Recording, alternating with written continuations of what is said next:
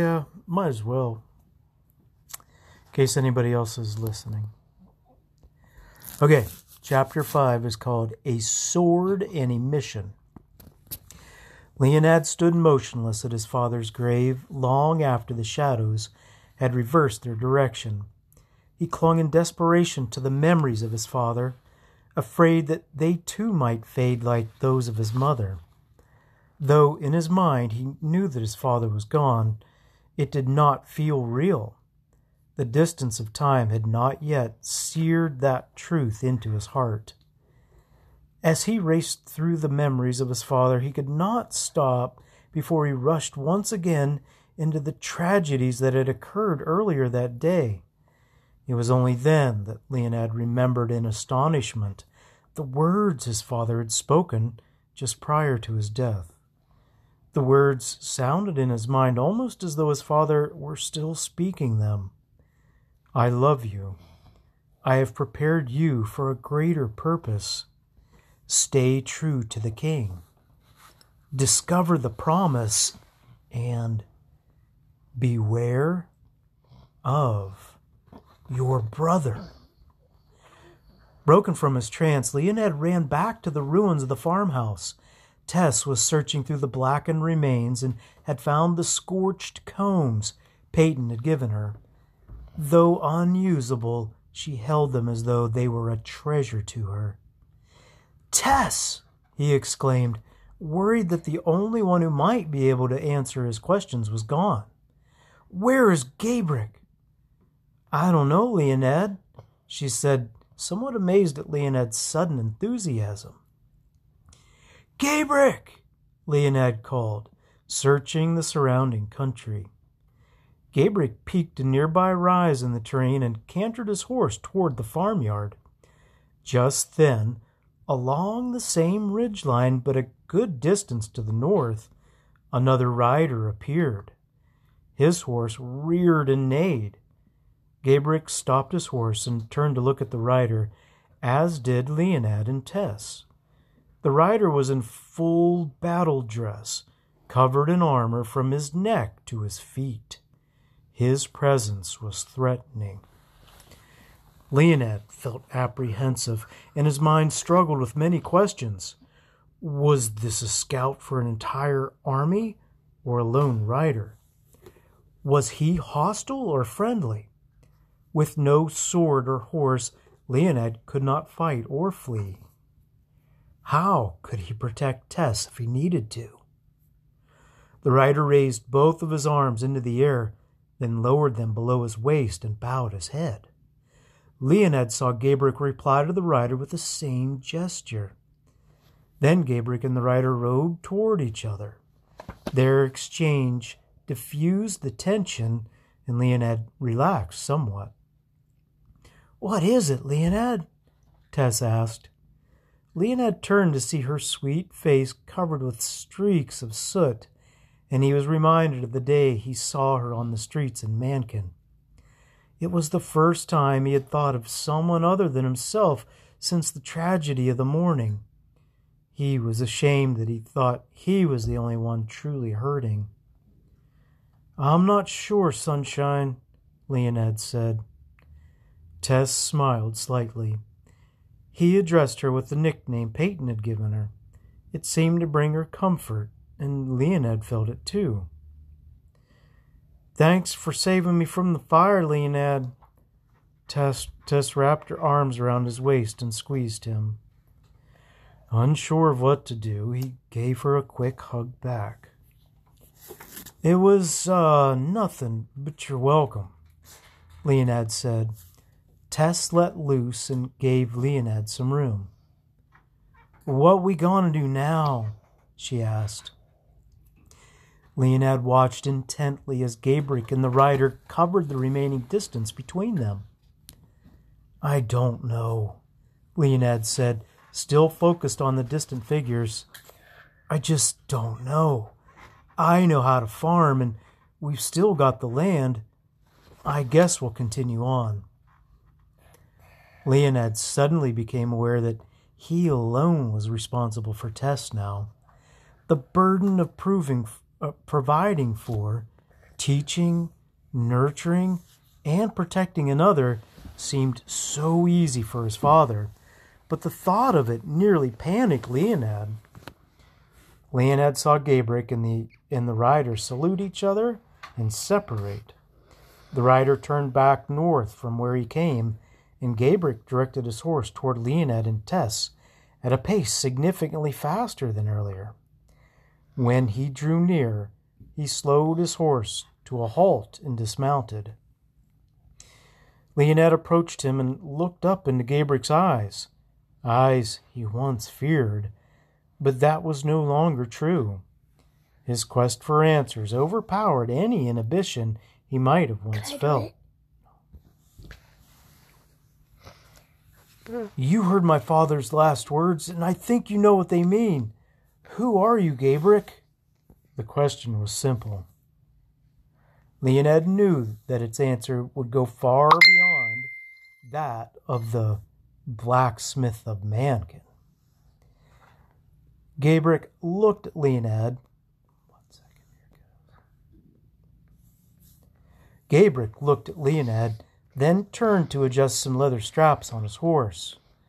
There was an urgency in his movements that he ha- that hadn't been there earlier. The muscles rippled across his back. I am a servant, a servant of the king. I am a messenger. I am a guardian. He turned his head toward Leonid. I am a silent warrior. He finished his adjustments and turned squarely to face Leonid. I have one remaining task, and my mission here will be complete for a time, and yours will begin. My father spoke of a promise. What is the promise? Leonid asked, resolving not to let Gabrick leave him with unanswered questions. How would he stop this massive warrior from leaving was something he wasn't sure how to accomplish. Gabrick walked to the opposite side of his horse and removed an object. The search for the promise begins with this, Leonid. Gabrick held forth the beautiful sword and scabbard Leonid and Peyton had seen in his blacksmith shop weeks earlier. I was commissioned by the king to fashion it for you and deliver it today. The sword was truly a work of mastery. Leonid responded with disbelief and did not feel worthy to accept it. But I, I can't, Leonid said. I am unable to. You have been chosen, Leonid. If you do not accept the sword and its mission, the restoration of Arrethtrae may never come. But I am a boy, Leonid thought. That's the country, the the land. Wait, wait, does it say that? Arrethtrae. What was that? But I'm a boy, Leonid thought. I could not even save my father. Even with this magnificent sword, how can the king use the likes of me to bring restoration to the kingdom? Leonid found a hundred reasons to refuse the sword and its mission. But one haunting truth would not let him. The king believed in him, and so did his father. Even if he failed, how could he deny such trust and honor? Leonid stared at the sword offered to him and wondered at its beauty and purpose. He slowly lifted his hands to receive it. As the king lives, I swear to give him my life and service. Gabrick placed the sword in his hands, and Leonid secured the sword and scabbard about his waist. Strangely, it strengthened his heart and his resolve. He looked once he looked once again into the penetrating eyes of the silent warrior. What is the promise, and where do I find it? Gabrick shook his head. That is something I cannot answer, for I do not know. Then tell me, Gabrick. Leonette hesitated before asking his next question. Who is my brother? Gabrick paused, crossed his arms, and his gaze went to the ground. Leonid wondered what additional fabric of his life was about to be torn. We have urgent business to attend to, but you must know the answer to that question if you are to be prepared for what lies ahead. Before you were born, your mother gave birth to twin sons. Peyton raised them as he raised you. One son was a noble boy with a heart for the king. The other son, however, had a heart that would not be bridled, and his rebellious spirit directed him. His jealousy over his brother grew day by day. Your father loved them both but all his efforts to turn the heart of the second son were met with contempt. One day, while the, in the fields away from your father, the second son's anger and jealousy became so great that he killed his brother. Leonid now understood the ache he had felt in his mother's heart and the sense of failure he felt from his father from time to time. This was one of those lost pieces of the puzzle that had that he had searched for regarding his own past. That the little thing of the story is just like Hey Mm, yep, sure is. What happened to the Leonid spoke words that felt unfamiliar. To my other brother. He was banished from the region the king ordered that he be given a wound across his forehead as punishment for his crime. He made his home in the distant land of Nod. Because of his skill with the sword, he was able to rise to a position of power and now commands a formidable army, an army of destruction. As if a veil had been removed from his eyes, Leonid instantly made the connection of his brother's identity. His name is Zane, he stated enthusiastically. Gabrick raised one eyebrow. Yes, how did you know? Leonid took Gabrick Leonid told Gabrick of his encounter with Lucius earlier that morning and also of his fight with the man named Zane. The realization that he had fought and nearly killed his brother gripped Leonid. Though Zane is a blood brother of yours, Gabrick said, make no mistake about it. He is an enemy of the king and of the people of Arrethtrae. He will not hesitate to kill you or anyone else if that is what Lucius commands. Lucius will stop at nothing to disrupt the king's plan, and a man like Zane is a perfect tool. Gabriel continued to adjust the saddle and pack on his horse. Gabrick, why would a powerful warrior like Lucius need Zane to accomplish his work? Gabrick quickly set to removing his pack from his horse. The king's silent warriors are Lucius's primary concern. The people of Arrethtrae are largely unaware of the ferocious battle that is occurring in their land between us and Lucius and his shadow warriors. The victor of the hidden war will rule Arrethtrae, just as the king had chosen you as a key part in his plan to bring victory.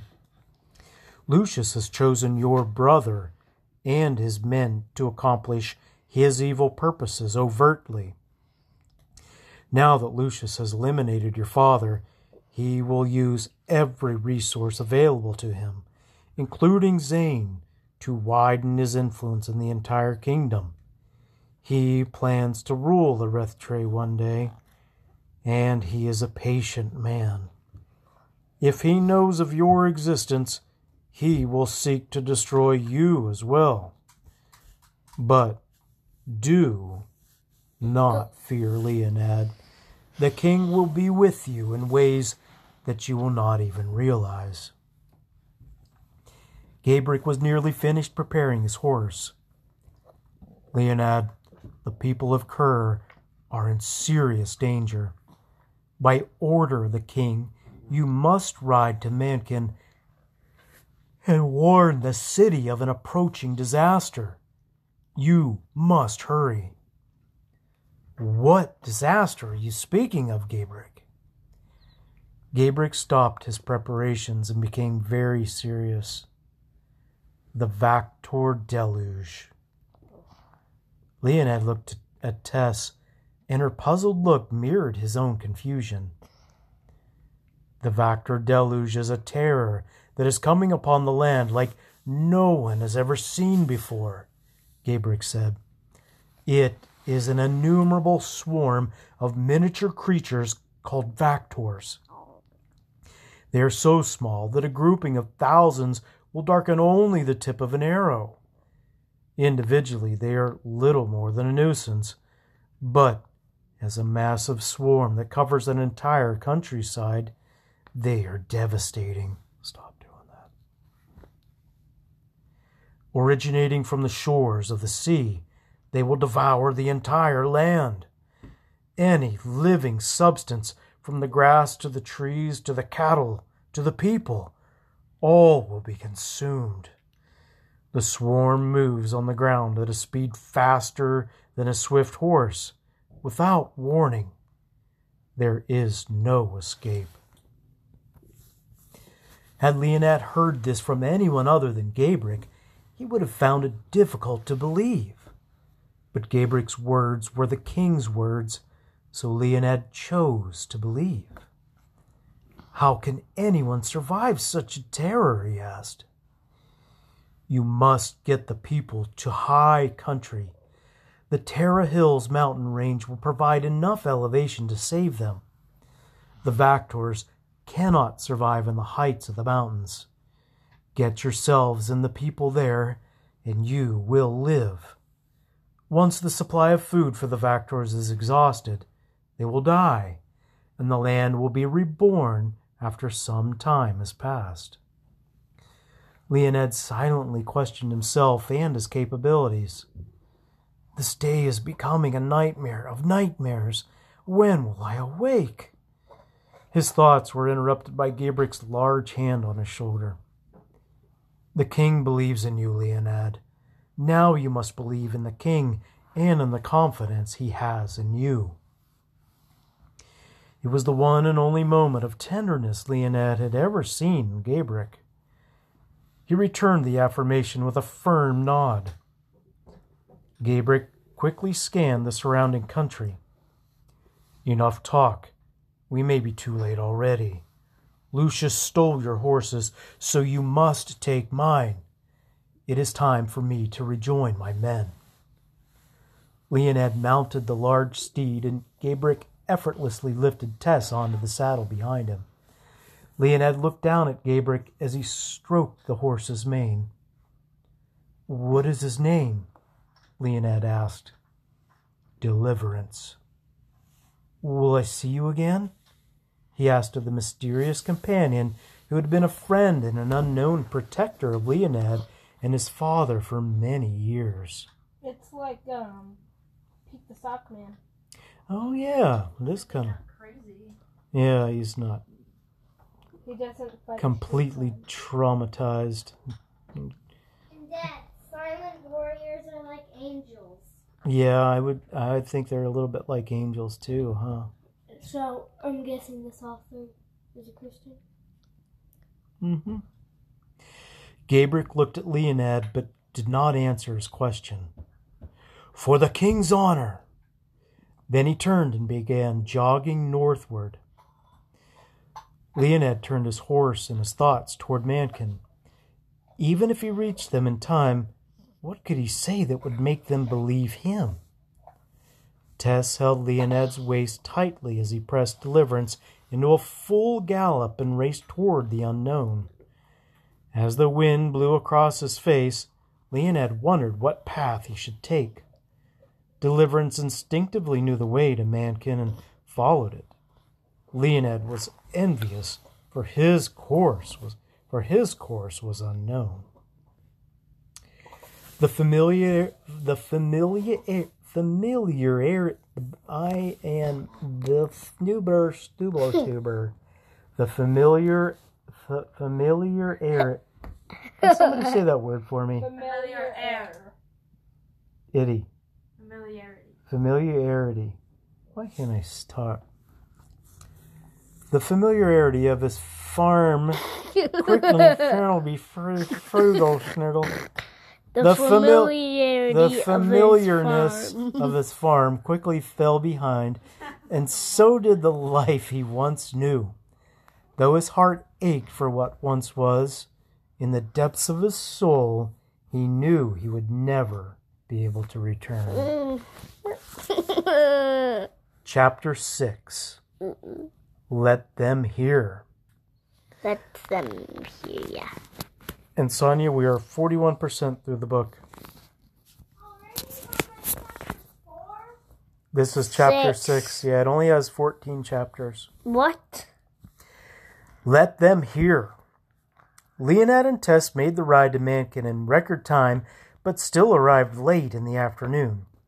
The town was in the midst of a wedding celebration complete with music, dancing, and much drinking.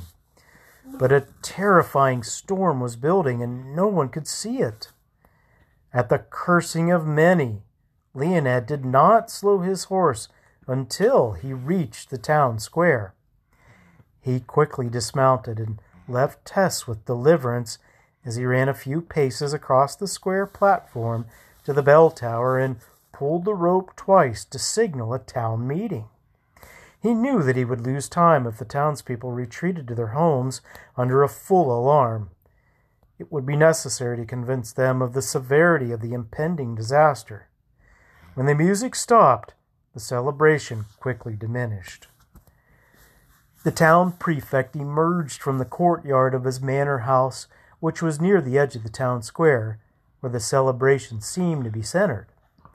As the prefect made his way to the bell tower, it was clear that he was extremely annoyed. A few of the prominent men of Mankin accompanied him. As they neared the bell tower and saw that the alarmist was a boy, their demeanor changed from annoyance to anger. Many of the people were already gathering at the platform where all the meetings were held. What is the meaning of this, boy? The prefect barked. I am the only one in Mankin that can call a town meeting. Prefect, I am Leonid, Peyton's son. I was sent by the king to warn you of, of a disaster that is coming to destroy Mankin. The prefect burst into laughter. If the king is still alive, he doesn't rule these parts. I am the authority here, and besides, there's no disaster coming that we have not already survived. Although the smell of wine was heavy on his breath, he was well in control of his faculties, much to Leonid's amazement.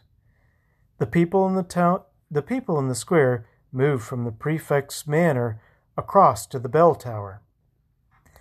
Others outside the square joined them as well.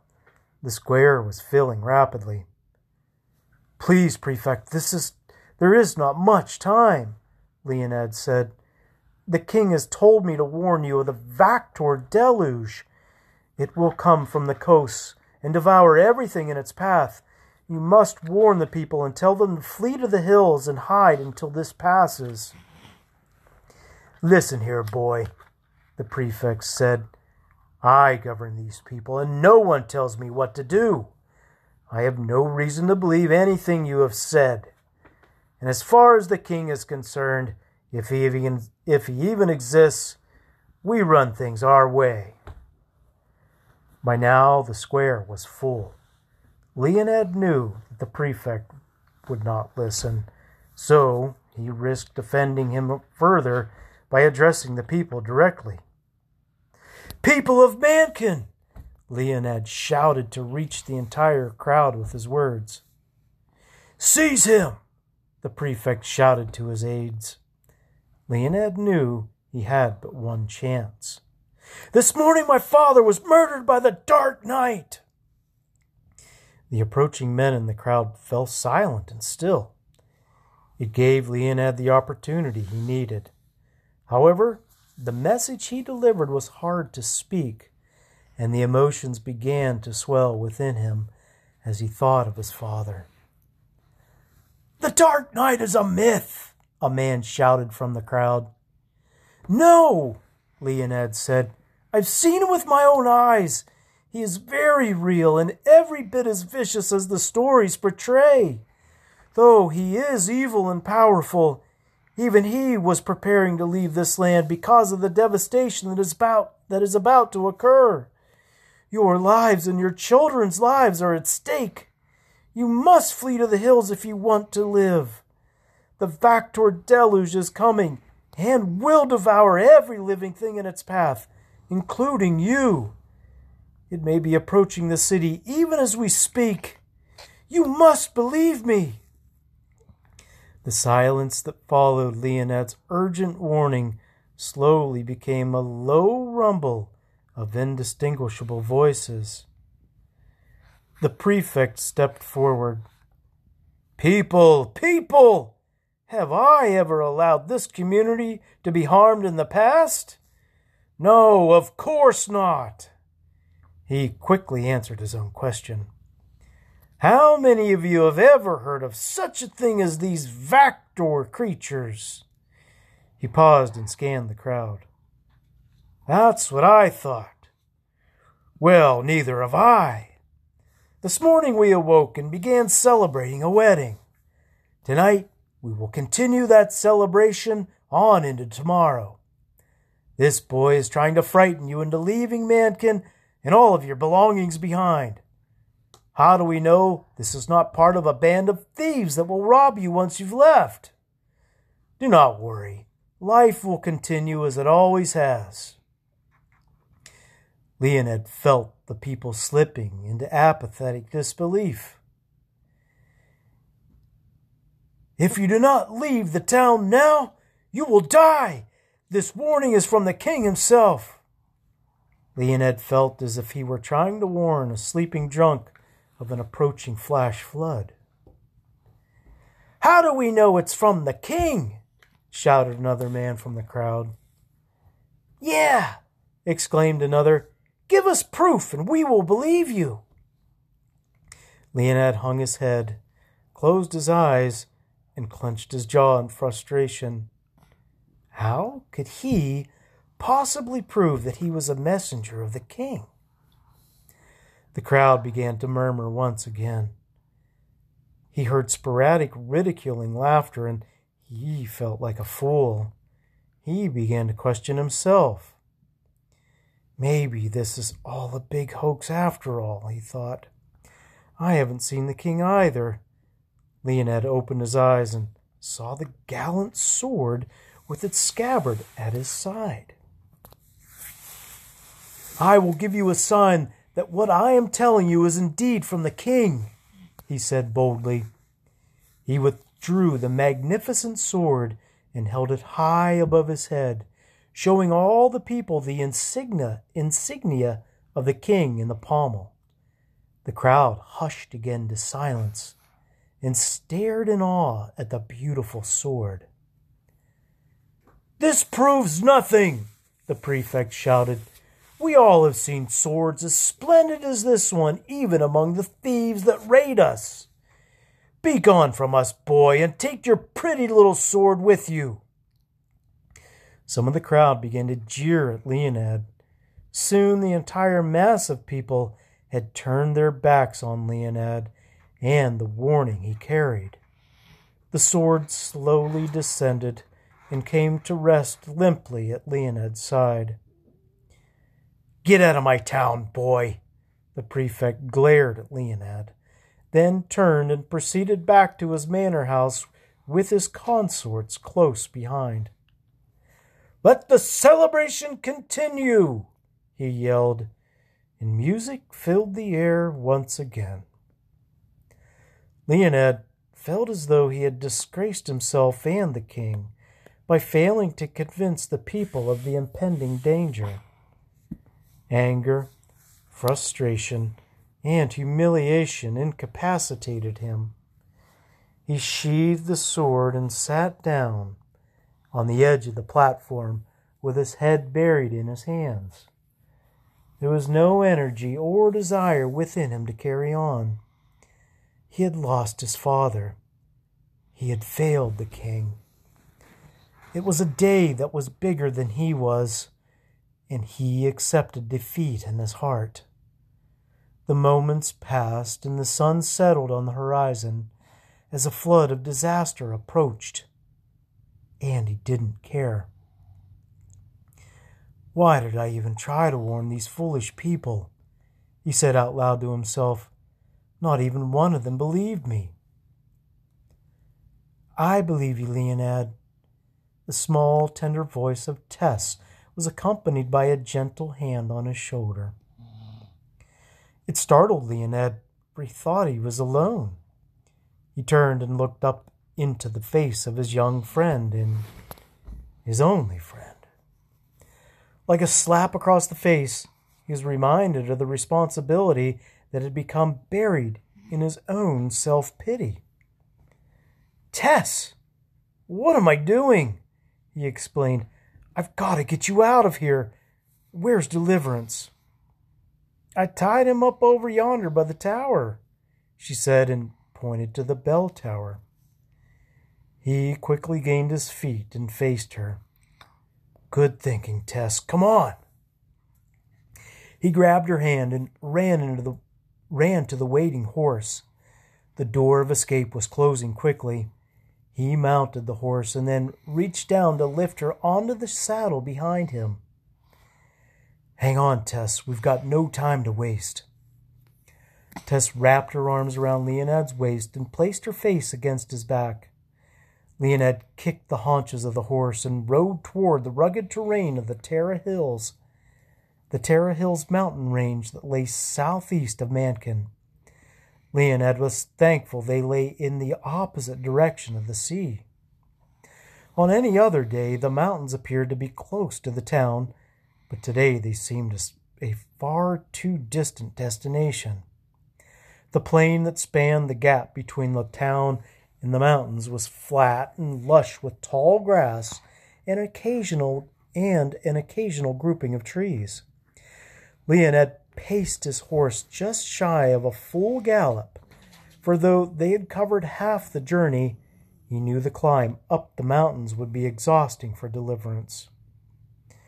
Leinad, Tess said fearfully, look. She pointed back toward Mankin. The front wave of a dark and ominous mass was moving toward the city. An eerie orange mist trailing the Vactor deluge caught the rays of the setting sun to paint an alien landscape never before seen in the kingdom. Leinad heard the fear in Tessa's voice and felt it through the embrace around his waist. He fought back the apprehension that was rising within him. There was no rescue and no escape for the people now. Leinad was amazed at the speed of the Vactor creatures. As the edge of the mass hit Mankin, the distant screams of the people beckoned to Leinad and Tess, but they did not last long. Within moments, the Vactor deluge encircled and overran what was once a celebratory town. Two or three men on horses tried to escape, but it was a feeble attempt. Leinad pressed Deliverance into a full gallop and focused on the ground before him. Hurry, Leinad, hurry! It's gaining on us! Tessa's voice was trembling, which did not help Leinad fight back the panic that threatened to swallow him. The horse beneath them seemed to feel the urgency as well and reached further with each stride. The beast was sweating profusely, and Leinad wondered if there would be anything left in him once they reached the mountains. The Vactor deluge had already covered over half the distance between Leonad and Tess and what was once the town.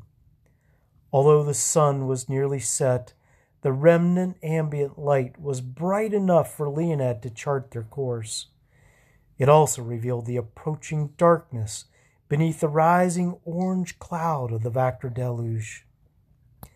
As they approached the rugged terrain of the Terra Hills, Leinad did not pause to root their ascent. He let Deliverance choose the path of least resistance. Attaboy, Deliverance, we're almost there. He patted the steed's wet hide. You know what the story reminded me of? What? Was The Wilder King? remember the horse in the book at the end of the um Strays. the uh oh the book of uh Pilgrim's Notes? no the tales the uh Tales sto- st- yeah the yep Places beyond the places beyond the maps What about the horse? Well, just the horse saving them. as they approached the rugged terrain of the Terra Hills, Leinad did not pause to route to route their their ascent. He let Deliverance choose the path of least resistance.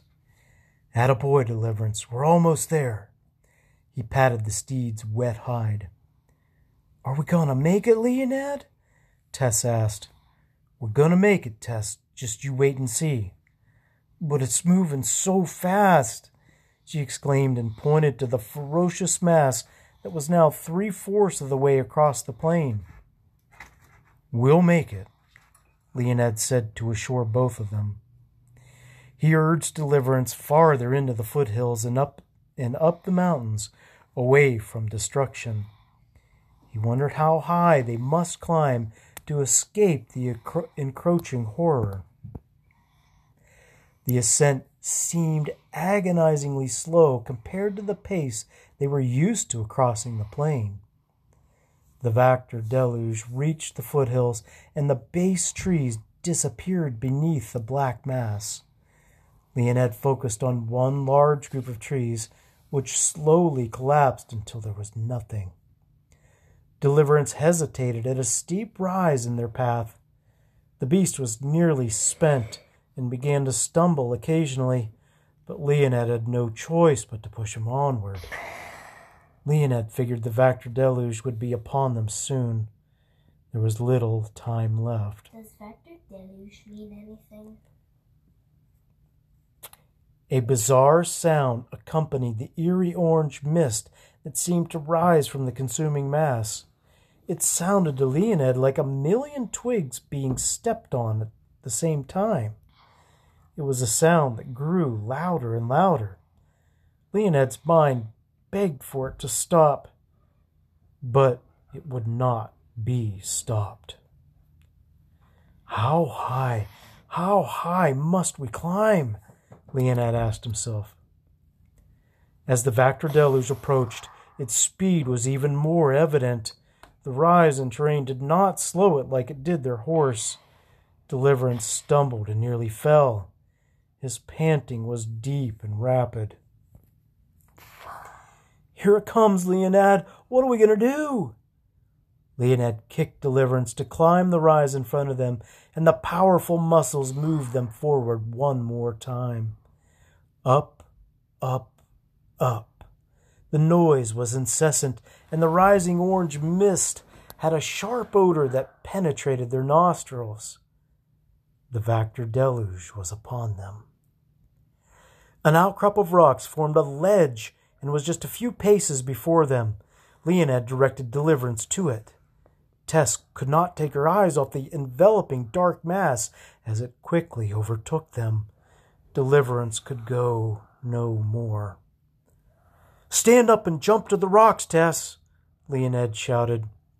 She steadied herself by holding on to Leinad's shoulders and jumped to the rock ledge above them. The Vactor creatures reached the hooves of the horse and enveloped his legs. Keep climbing, Tess, keep climbing! Jump, Leinad! Tess screamed. Deliverance neighed wildly and bit at the vicious mass moving up his body. Leinad stood and nearly fell for the shaking of the steed under its pain. So they're eating him. The horse became a moving black mass, and Leinad jumped as Deliverance fell to the ground in agony. Having lost some of his momentum from the horse's fall, Leinad landed short of his target and hung on the rock ledge with his feet dangling below. Some of the Vactor creatures had reached his feet before he jumped, and Leinad felt the leather of his shoes fall away. Instantly, he felt as though his feet were on fire. The pain nearly caused him to lose his grip, but Tess reached for him. Come on, Leinad, climb! She pulled on his arms, and he swung his body up over the rock ledge. He rolled into a sitting position, and his only thought was to stop the fire on his feet. They were bare and covered in the blackness of the Vactors. He fervently brushed his ankles and feet. Go, Tess, before it reaches this ledge! He shouted above the noise of the Vactor deluge. Look at your feet. It ain't moving up your legs like it did through deliverance, she exclaimed above the noise. Leinad noticed that the black mass that was once on his feet lay on the ground in a near motionless, powdery heap. Though his feet were red and tender, they were still there. Leinad stood, and Tess grabbed his arm. She was shaking, and Leinad placed his arm around her to steady her. They looked out over the ledge to find that the dark mass of the Vactor deluge rose no higher than just a few feet below them. Leinad gazed over the once beautiful, lush countryside now blanketed with a black mass and a rising orange mist. There was nothing familiar about it now. It was a desert of unrecognizable blackness. The noise of the Vactor deluge seemed to subside slightly with each passing moment. Poor deliverance. Tess was staring down at the small mound of moving blackness below them. He was a noble steed. He delivered us, Tess.